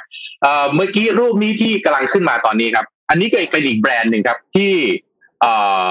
จีลี่นะครับเป็นเจ้าของร่วมกับ Volvo ที่ตัวเองไปไป acquire ไปซื้อมาเนี่ยนะครับ แบรนด์นี้ฮะชื่อว่า Polestar นะครับ เป็นแบรนด์รถยนต์ของสวีเดนนะครับ จะดูรถยนต์เท่มากนะครับเป็นแบรนด์รถสปอร์ตนะครับเป็นแบรนด์รถสปอร์ตของของเกิดที่สวีเดนนะครับ ก็มีแผนที่จะเอาตัว Polestar เนี่ยกลับมาสร้างเป็นแบรนด์แล้วก็เป็นรถยนต์ที่ได้รับความนิยมใหม่อีกครั้งนะครับ ในขณะเดียวกันฮะโลตัสนะครับ ถ้าใครพอเรียกว่าคุ้นเคยกับแบรนด์โลตัสในสมัยก่อนนนท์ทันหรือเปล่าไม่รู้รู้จักรถยนต์ยี่ห้อโลตัสไหม ไม่ทันน่าสงสัยผมมารู้จักผมมารู้จักวัยรุ่นยุค 90 จะพอรู้จักยี่ห้อโลตัสนะ ถ้าถ้าใหม่ๆนี่เรียกว่าโลตัสนี่หายไปจากสารระบบของรถยนต์อ่าสปอร์ตนะก็ถ้าพูดถึงโลตัสเมื่อก่อนก็เฟอร์รารี่โลตัสแมคลาเรนแล้วก็จะพูดพูดอยู่ประมาณนี้นะแต่โลตัสก็หลุดจากสารระบบไปช่วงหนึ่งนะครับ ก็มีแผนที่จะเอาโลตัสเนี่ยกลับมาทำเป็น fully digital car นะก็คือเหมือนกับเป็นรถแบบเอามาแข่งกับ รถยนต์อย่างเทสลาหรือเปล่าเป็น EV แล้วก็เป็นดิจิตอลด้วยนะครับ เน้นเน้นความเป็นแบบออโตเมติกดริฟ i ิ g แบบนี้นะครับ แล้วก็มีแผนที่จะ IPO นะครับ ตัวโลตัสนะครับในขณะเดียวกันตัว Polestar ก็จะเอาเข้า IPO ที่ NASDAQ ด้วยนะครับ ผ่านกลยุทธ์ผ่านวิธีเครื่องมือที่เรียกว่า SPAC อีกแล้วนะครับ ก็ valuation ของโพสตาเนี่ยตั้งตั้งเป้าว่าน่าจะประมาณสักสี่หมื่นล้านเหรียญสหรัฐนะครับ ก็เยอะกว่า โลตัสอีกนะครับ ก็อะเป็นความเคลื่อนไหวของอุตสาหกรรมรถยนต์ในตลาดโลกนะครับว่าตอนนี้ที่จีนนะครับ บริษัทเดียวนะครับ สามารถที่จะขายรถยนต์ได้เกือบเท่าประเทศไทยทั้งประเทศนะครับ ครับสุดจริงไปต่อครับอ่าณขณะตอนนี้โจไบเดนออกมาแล้วนะครับ เดินผ่านประตูเข้ามาแล้วนะครับเผื่อใครอยากเห็นฮะเอาให้ดูฮะนี่ฮะอืมาแล้วนะฮะอืม เดินมาแล้วนะครับ เดินมาแล้วนะครับ ก็เดี๋ยวคิดว่าหลังจากที่เราจบข่าวพอดีสปีชอันนี้น่าจะมีการเริ่มกล่าวพอดีนะครับใครติดตามก็นนทิ้งยังไงทิ้งลิงก์ไว้ให้แล้ว หรือว่าจริงๆมีถ่ายทอดสดอยู่หลายช่องทางเหมือนกันก็ลองเข้าไปดูกันได้แล้วนนเดาว่านะอันนี้เดาเองนะคิดว่าคุณสุทธิชัยหยุดน่าจะมีการแปลสดๆเหมือนที่แกชอบทำหลายๆครั้งอืมไปติดตามคุณสุริชัยกันได้ อ่า อ่าอะไปติดงั้นตามกันได้ครับ ผมผมไปต่อข่าวงบประมาณให้นิดหนึ่งนะครับพอดีเมื่อวานก็มีการคุยกับทางคุณแคปเหมือนกันนะว่าเอ่อเรื่องงบประมาณในการจัดซื้อนะครับของกองทัพบกตอนนี้นะฮะที่ทางท่านผู้บัญชาการกองทัพบกเนี่ยออกมาว่า โอเค ก็จะมีการจัดซื้ออาวุธอยู่ในช่วงช่วงนี้นะครับ ก็เราก็เข้าใจนะครับว่าเรื่องของความมั่นคงของประเทศนะครับ ก็เป็นเป็นเรื่องเป็นเรื่องจำเป็นนะครับอ่าแต่ทั้งนี้ทั้งนั้นก็อาจจะต้องเราอาจจะ อยากจะเรียกว่าอะไรชวนคุยกันแล้วกันนะครับว่าอ่าดูกันครับ ว่าว่าว่างบประมาณในการจัดซื้อตอนนี้เนี่ย มันมีหน้าตาเป็นอย่างไรบ้างนะครับ ก็ถ้าดูย้อนหลัง 9 ปีนะครับ งบกองทัพนะครับ ในเอ่อรัฐบาลพลเอกประยุทธ์นะครับ ก็จะเห็นได้ว่างบประมาณตั้งแต่ปี 57 นะครับ183,819 ล้านบาทนะครับ แล้วก็เติบโตขึ้นทุกปีนะฮะ ก็ปี 58 ก็เป็น 190,000 ล้านนะครับ ปี 59 เป็น206,000 ล้านนะฮะ60 เป็น 213,000 ล้านหกหนึ่งสองแสนหนึ่งหมื่นแปดพันล้าน คือไม่มีปีไหนที่ที่งบประมาณน้อยลงนะครับ ก็จะมีช่วงอ่าปีหกสองปีสี่หลังแล้วก็เนี่ยหกห้าอ่านะครับสองที่อาจสองจะปีหลังเขาเบาแล้วเขาเบาลงแล้วอืมเบาลงแล้วนะครับอืมก็อยู่ประมาณสักสองแสนล้านบาทนะครับ ก็เอ่อถ้าเทียบกับงบในกระทรวงอื่นๆนะครับเอ่องบที่ได้มากที่สุดในกระทรวง แน่นอนว่าอันดับหนึ่งคือกระทรวงศึกษาธิการนะฮะได้งบประมาณสามแสนสามหมื่นสองพันสามร้อยเก้าสิบแปดล้านบาท มหาดไทยครับสามแสนหนึ่งหมื่นหกพันล้านบาทนะครับกระทรวงการคลังสองแสนเจ็ดหมื่นล้านบาทนะกลาโหมสองแสนล้านบาทนะครับก็งบของเอ่อแล้วก็งบของคมนาคมเนี่ยก็ประมาณสักหนึ่งแสนแปดหมื่นล้านบาท ก็แปลว่าเราเอ่อกองทัพบกเนี่ยจริงๆมีงบประมาณเยอะกว่าคมนาคมด้วยซ้ำนะครับอืมแล้วก็สองแสนล้านบาทเนี่ยก็น้อยกว่ากระทรวงศึกษาธิการประมาณสัก สามสิบเปอร์เซ็นต์นะคือศึกษาเนี่ยมีสักสามแสนสามหมื่นล้านนะแล้วก็เอ่องบงบประมาณของกองทัพเนี่ยอีกสองแสนล้าน ก็อ่าน่าเรียกว่าอะไรอะก็ต้องใช้คำพูดอย่างระมัดระวังนะฮะในการจะวิจารณ์เรื่องนี้ เพราะว่าหนึ่งคือเราก็ไม่ใช่เอ่อคนที่อยู่ในเอ่อเรียกว่าอะไร ในสังกัดกองทัพนะครับ ก็อาจจะไม่ได้เข้าใจจริง ๆ ว่าเอ่องบประมาณในการจัดซื้อของทางเอ่อกองทัพเนี่ยเอ่อ จำเป็นที่ต้องใช้สองแสนล้านจริงหรือเปล่าจริงๆในทางปฏิบัติอาจจะมีความจำเป็นอย่างนั้นจริงๆก็ได้นะครับ ครับ ว่าก็เอ่อผมก็คิดเล่นๆนะฮะว่าถ้าถ้าในในช่วงเวลาเอ่อห้าปีเป็นอย่างต่ำต่อจากนี้เนี่ยผมคิดว่าเราจะมีเอ่อทั่วโลกเนี่ยจะอยู่ท่ามกลางสงครามนะแต่สงครามนั้นเป็นสงครามที่รบกับเชื้อโรค แล้วก็ความรู้สึกของประชาชน แล้วก็ชีวิตของประชาชนแน่นอนนะ เพราะฉะนั้นเนี่ยผมไม่แน่ใจว่ามันจะเป็นไปได้ไหมที่เราอาจจะทุ่มเทงบประมาณไปในการสร้างยุทธปกรณ์ทางด้านการแพทย์ สร้างบุคลากรทางด้านการแพทย์ขึ้นมามากกว่าที่จะเน้นทางยุทธยุทธปกรณ์ทางด้านการต่อสู้แล้วก็สู้รบระหว่างมนุษย์ด้วยกันเอง แล้วก็การสร้างบุคลากรทางทหารขึ้นมาครับอันนี้เป็นมุมมองส่วนตัวของผมนะฮะก็ก็อาจจะผิด หรืออาจจะผิดบ้างถูกบ้างนะฮะก็อาจจะต้องขออภัยนะครับ แต่ทีนี้เพราะจริงแล้วเราก็เห็นว่า อืมอืมเมื่อพี่บอกว่าทุกทีเราก็เห็นทุกประเทศทั่วโลกนะเขาก็ยังซื้อ ซื้อซื้อใช้งบเกี่ยวกับกองทัพอยู่อะไม่ไม่ใช่ประเทศเราประเทศเดียวนะอันนี้แบบพูดกับเราก็คือเจนว่าเราก็เห็นกันอยู่ แต่พี่อะพี่จะชวนคุณธรรมะกับนนท์คิดครับเล่นๆตามคำถามพี่คำถามนี้เลยนะถามแบบพี่ก็คิดเมื่อเช้านี่ไงเพราะเมื่อคืนเห็นแล้วล่ะคุณธรรมะจะพูดเรื่องนี้ ถ้าถือว่าวันนี้ประเทศใดประเทศหนึ่งในโลกก็ได้นะลุกขึ้นมาประกาศว่า ประเทศเราจะไม่มีทหารแล้วอืม จะไม่มีอาวุธสงครามแล้ว จะไม่มีอะไรทั้งสิ้น ประเทศนั้นจะโดนคนอื่นมายึดไหมอะอืม อืม น่าคิดนะหรือเปล่า อืม ผมอยากก็ผมตั้งคำถามลอยๆไว้แค่เนี้ย ไม่รู้เราก็ไม่รู้นะว่าจะมีใครไปไปยึดดินแดนก็หรือเปล่าไปลุกล้ำหรือเปล่าหรืออะไร เราไม่รู้จริงๆเนาะ ก็อาจจะอาจจะนิดนึงนะคือเอ่อชายแดนอย่างเงี้ยมันก็อาจจะเป็นไปได้ว่าถ้าไม่มีเอ่อตำตชดตำรวจตระเวนชายแดนใช่ไหคมอยไม่ได้ใช่ไหมใช่ก็อาจจะเป็นไปได้ว่าเรื่องของการถูกกินดินแดนเข้ามาการลุกล้ำพื้นที่เข้ามาก็อาจจะป้องกันลำบากนะครับ ก็จะไปขอความช่วยเหลือจากใครก็คงไม่ได้ใช่ไหมใช่ก็จะมาช่วยก็คงไม่ได้แล้วอ่าก็แปลว่ายังต้องมีใช่ไหมอ่าอาจจะต้องมีอยู่หรือเปล่าเดี๋ยวนะรู้สึกว่ามีบางประเทศที่ไม่มีกองทัพเหมือนกันนะนะ ผมผมว่ากองทัพเนี่ยมีมีเนี่ยเป็นเรื่องดีนะครับ ก็คือเป็นเรื่องความแข็งแรงของประเทศ แต่ว่าวิธีการในการอ่ารีครูดหรืออ่านำกำลังพลเข้ามาเนี่ย ผมว่าในโลกยุคใหม่อาจจะต้องเปลี่ยนไป เพราะว่าการจะบังคับนะให้คนจะต้องจับฉลากหรือว่าจะต้องไปเป็นทหารเนี่ย คือ ถ้าอย่างเป็นเกาหลีใต้เนี่ย เกาหลีเหนือเนี่ยผมว่าเราพอเข้าใจ เพราะว่าประเทศเขาอยู่ภายใต้ประกาศยังเป็นภาวะสงครามอยู่ นะครับเกาหลีใต้เนี่ย ผู้ชายทุกคนเลยต้องเกณฑ์ทหารเนาะเอ่อแต่ของของเราผมคิดว่าเราไม่ได้มีไม่ได้มีภาวะสงครามแบบนั้น ก็เราก็อำนาจธิปไตยก็โอเค เราก็ต้องเราต้องรักษาเนาะแต่ว่าการปกป้องชายแดนเนี่ย มันก็อาจจะไม่ไม่จำเป็นจะต้องเกณฑ์ทหารเยอะขนาดนั้นหรือเปล่าไม่แน่ใจถ้าเกณฑ์ทหารแล้วเราก็ไม่อยากเห็นภาพว่าเกณฑ์ทหารเสร็จปั๊บก็ต้องไปรับใช้นายอยู่ที่บ้านอะไรอย่างเงี้ยคือถ้าได้ทำหน้าที่จริงๆอย่างเงี้ยอืมถูกทหารที่ไปอยู่ตามบ้านนายเนี่ยไม่ เออมีมีทำไมเนี่ยอะไรเงี้ยอ่าใช่ให้เขาไปทำให้เขาไปทำอาชีพอื่นไหมอะไรอย่างเงี้ยนี่เราพูดถึงงบตัวตัวของกลาโหมอันเนี้ยด้วยความที่รัฐบาลนี้เป็นรัฐบาล จะเรียกว่าเป็นรัฐบาลอาหาร อาจจะไม่เต็มปากเป็นรัฐบาลที่มีผู้นำเป็นเคยเป็นทหารแล้วกัน เอ่อถ้าสมมติว่าตัดงบกลาโหมแล้วเอามาช่วยเรื่องวัคซีนนนวันได้ใจประชาชนด้วยซ้ำนะอย่างยิ่งเลยครับอย่างได้ใจประชาชนด้วยนะอยู่อยู่สมมุติว่าออกมาประกาศบอกว่า เราตัดงบกลาโหมสิบเปอร์เซ็น เพื่อที่จะเอาเงินส่วนนี้ไปจัดหาวัคซีน เอาไปจัดหาอุปกรณ์การแพทย์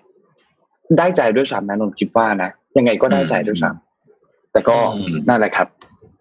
คืองบประมาณในการซื้ออาวุธเนี่ยครับ ก็เราเราก็ยังเข้าใจ เพราะว่ามันมีเรื่องของเอ่ออำนาจทางการเรียกว่าประเทศหมาอำนาจเนี่ยเขาก็มีการขายอาวุธเนาะแล้วก็เรื่องของการต้องรักษาความสัมพันธ์เอาไว้ โดยการที่ยังต้องอุดหนุนอาวุธอยู่บ้างเนี่ยก็อาจจะเป็น อาจจะยังต้องมีนะครับแต่ว่าอาจจะอาจจะต้อง พิจารณาละเอียดถี่ถ้วนมากขึ้นนิดนึงถ้า แม้กระทั่งการจัดซื้อวัคซีนเรายังต้องประหยัดเลยนะครับ คือไม่สามารถที่เอาเงินไปวางได้ก่อนนะฮะก็คือต้องคิดทุกทุกหน่วยเนี่ย ผมว่าคิดทุกบาททุกสตางค์ที่จะใช้เนี่ยถูกต้องแหละครับแต่ว่าการที่จะซื้ออาวุธเราก็คงต้องคิดทุกบาททุกสตางค์เหมือนกันและในช่วงเวลาแบบนี้ผมว่ามันคุยกันได้นะครับ ก็เป็นกำลังใจให้กับทหารทุกท่านนะครับ ก็เนี่ยผมมั่นใจว่า ทหารแต่ละท่านที่เป็นชั้นผู้น้อยและชั้นผู้ปฏิบัติการ เรากำลังพูดถึงตชดตำรวจตะเวนชายแดนนะครับ ทหารที่ต้องดูแลรักษาความสงบในสามจังหวัดชายแดนภาคใต้นะครับทหารที่ยังต้องนอนการดิงกิงกลางทรายนะครับ เพื่อจะดูแลรักษาธิปไตยประเทศไทยไว้ อันนี้ผมผมอยากเป็นกำลังใจให้จริง ๆ แต่ว่าสิ่งที่อยากส่งต่อไปก็คือส่งถึงระดับบริหารนะครับว่าอาจจะต้องสื่อสารแล้วก็ละเอียด นิดหนึ่งนะครับ เพื่อที่จะให้เราเข้าใจแล้วก็อยากจะสนับสนุนกับกองทัพมากขึ้น ก็เมื่อวานเราคุยกับเมื่อวานคุณแท็บก็บอกว่าอยากจะให้เชิญ เดี๋ยวเราอยากจะขอเชิญตัวแทนหรือโฆษกก็ได้นะจากกองทัพนะครับ เพื่อที่จะมาร่วมพูดคุยกับเรา ก็จะได้ถามในข้อที่เราสงสัยนนนใช่ไหมเมื่อวานที่เราใช่ครับใช่มันมีมีหลายอันที่เราอยากอยากเข้าใจมากขึ้นว่าเหตุผลคืออะไร เราจะได้เราจะได้รู้ว่า อ๋อ โอเค คุณมีเหตุผลนะที่ทำแบบนี้ แล้วเรามองว่ามันสมเหตุสมผลไหม ไม่งั้น ถ้าเป็นภาพแบบเดิมๆที่ออกมาประกาศว่าเราจะซื้อนู้นซื้ออันนี้เพิ่มด้วยสถานการณ์แบบนี้เนี่ย และเราไม่เข้าใจแบบที่เขาเข้าใจเนี่ยนนว่ามันก็จะจบแบบเดิมที่ทัวร์ก็จะลง แล้วก็รู้สึกว่าเอ้าทำไมไม่เอาเงินไปทำอย่างอื่นอันนี้มันจะเป็นจริงหรอมันจะตามมาด้วยคำถามเยอะแยะมากมาย แล้วนนว่า รัฐบาลก็ไม่ใช่รัฐบาลกองทัพเองก็จะยิ่งเหนื่อยกับการตอบคำถามเหล่านี้ด้วย แล้วก็ความน่าเชื่อถือมันก็จะลดน้อยลงไปด้วย มันมีแต่ข้อเสียนะครับผมคิดว่า เพราะเราอยู่ในยุคที่ทุกคนเราอยู่ในยุคที่เด็กรุ่นใหม่คือต้องบอกว่าคือมันเป็นเรื่องอนาคตเนาะครับเด็กรุ่นนี้ แต่เด็กรุ่นข้างหน้าเขาโตมากับการ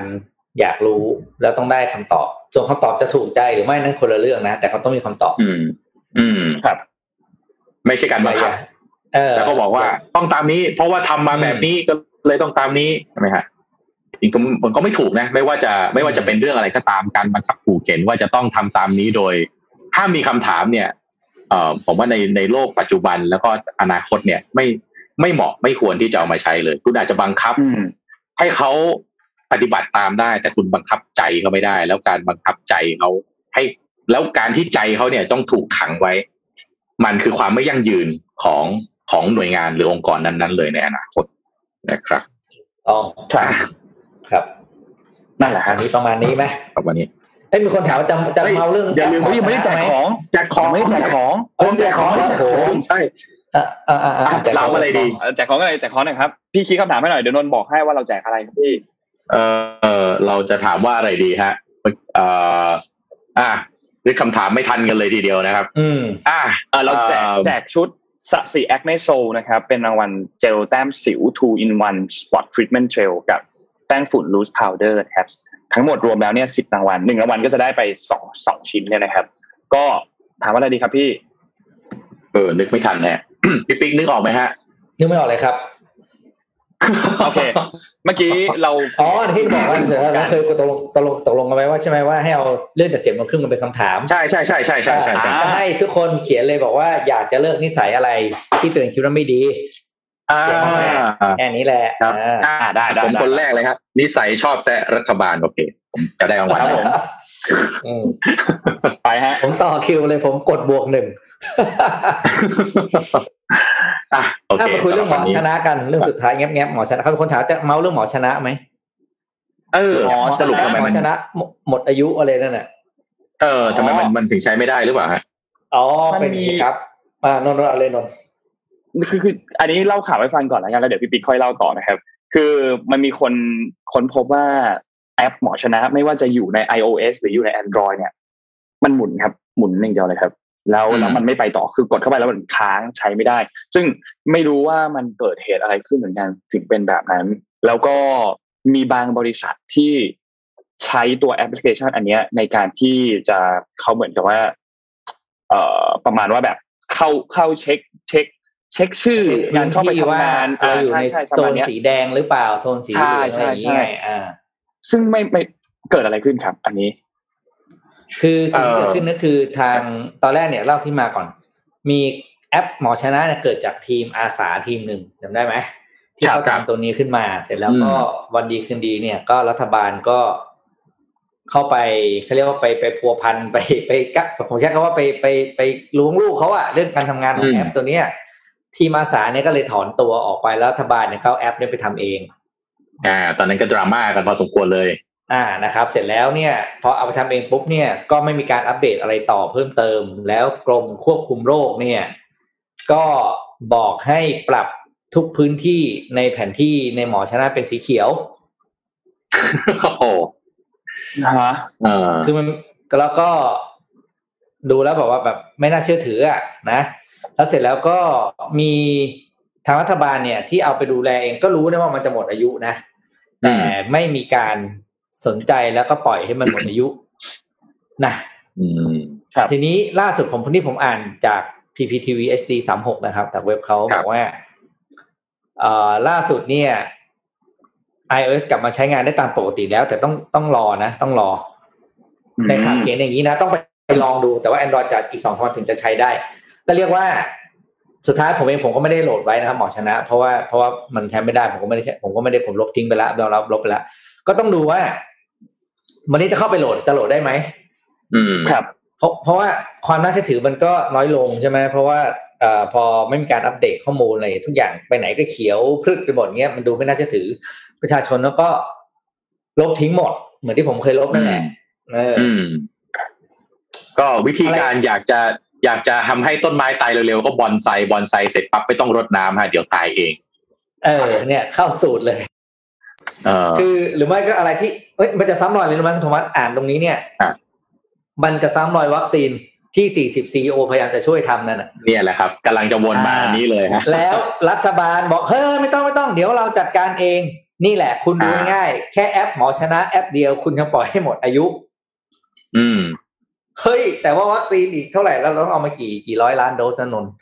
คุณจะจัดทั้งหมดกาเนี่ยทำไร้อยล้านร้อยโดล้าสนร้อยล้านโดสแค่แอปแอปเดียวคุณยังปล่อยให้หมดอายุอะอืม เพราะอะไรเพราะว่าอะไรกลัวกลัวโดนไอ้นี่เหรอ โดนแซลหรือว่าสุดท้ายเห็นไหมก็ต้องยอมให้เอกชนออกมาทำเองอะไรอย่างเงี้ยอืหมรือยังไงอันเนี่ยผมผมไม่เข้าใจวิธี คิดเขาจริง ๆ แต่สิ่งที่ผมผมพูดเลยแล้วกันเดี๋ยวลืม เดี๋ยวตายไม่ได้พูด สิ่งที่ควรจะเห็นอะไรรู้ไหมเพราะว่าเอาไปห้ากะโหลกเลยเดี๋ยวเดี๋ยวนี้ชอบคิดอย่างนี้โอ๊ยทำทำแม่งไปเลยเดี๋ยวตายรู้จะตายเมื่อไหร่ไม่คุณธวัฒน์ผมกลัวอะไรรู้ไหมผมอะไรคกรับลัวว่าพี่สุดท้ายเนี่ย ไทยจะไปขอความช่วยเหลือในวัคซีนจากต่างชาติที่ที่อเมริกาบอกว่าแอสตราเซเนกาเหลืออยู่หกสิบล้านโดสไม่ใช่ล้านโดสกลัวเดี๋ยวไทยจะไปเอามา ใช่คือผมกลัวมากเลยสุดท้ายเนี่ยเราก็ไปไปไปไปไปขอความช่วยเหลือเขาเหมือนตอนนู้นจำได้ไหมมีอะไรเราก็เดินไปอไปหาไปมอบตัวกับ IMF ความช่วยเหลือทางการคลังมาแล้วก็กี่ปีไม่รู้ก็จะจะไอ้ก็จะผ่านนั้นไม่ได้ใช่ไหมผมกลัวรอบนี้จะเป็นอย่างนี้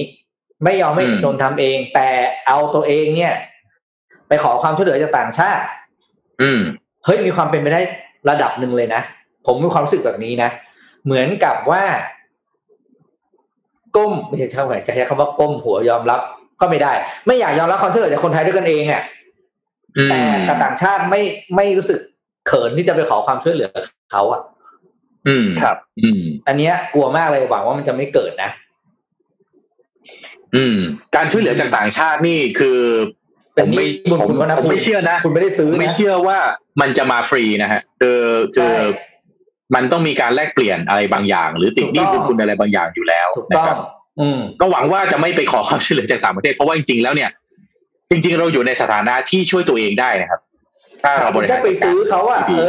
คุณซื้อหรือคุณไปขอที่มันคนละเรื่องแล้วคุณธวัฒน์ดูบอกใช่ไหมใช่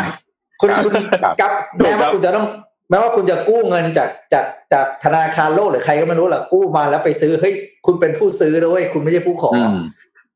โอ้โหพรายมันเรียกอะไรนะความความภาคภูมิใจมันนี่ต่างกันเยอะมากเลยนะครับอืม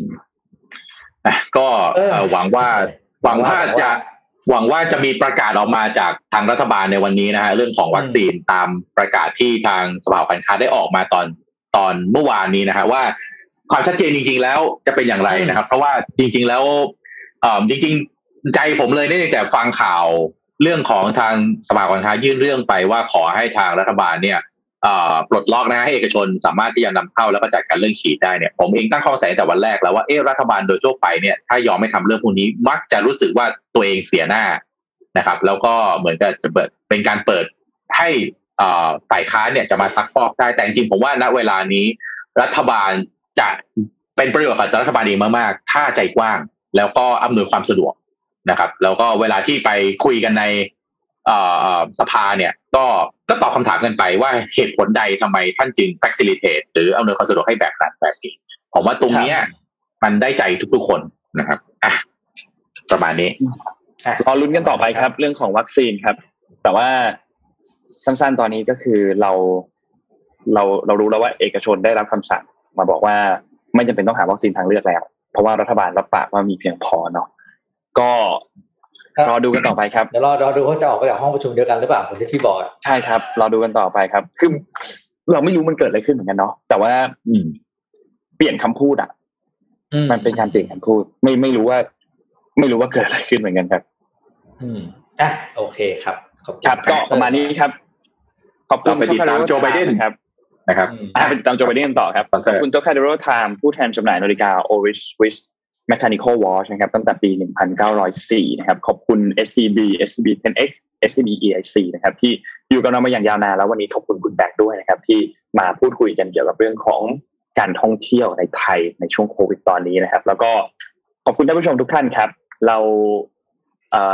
พบกันใหม่อีกครั้งหนึ่งเนี่ยในวันพรุ่งนี้ยังไงก็ไปติดตามดูลุงโจกันต่อครับ ว่าลุงโจกำลังพูดอยู่แล้วตอนนี้เลยฮะดูลุงโจพูดกันต่อครับ แล้วก็เดี๋ยวยังไงพรุ่งนี้เราคงมาพูดคุยกันเกี่ยวกับสปีชอันนี้ของโจไบเดนที่พูดในกับสภาคองเกรสเป็นครั้งแรกนะครับ วันนี้เราสามคนลาไปก่อนครับ สวัสดีครับ สวัสดีครับ Mission Daily Report Presented by sasi Acne Sol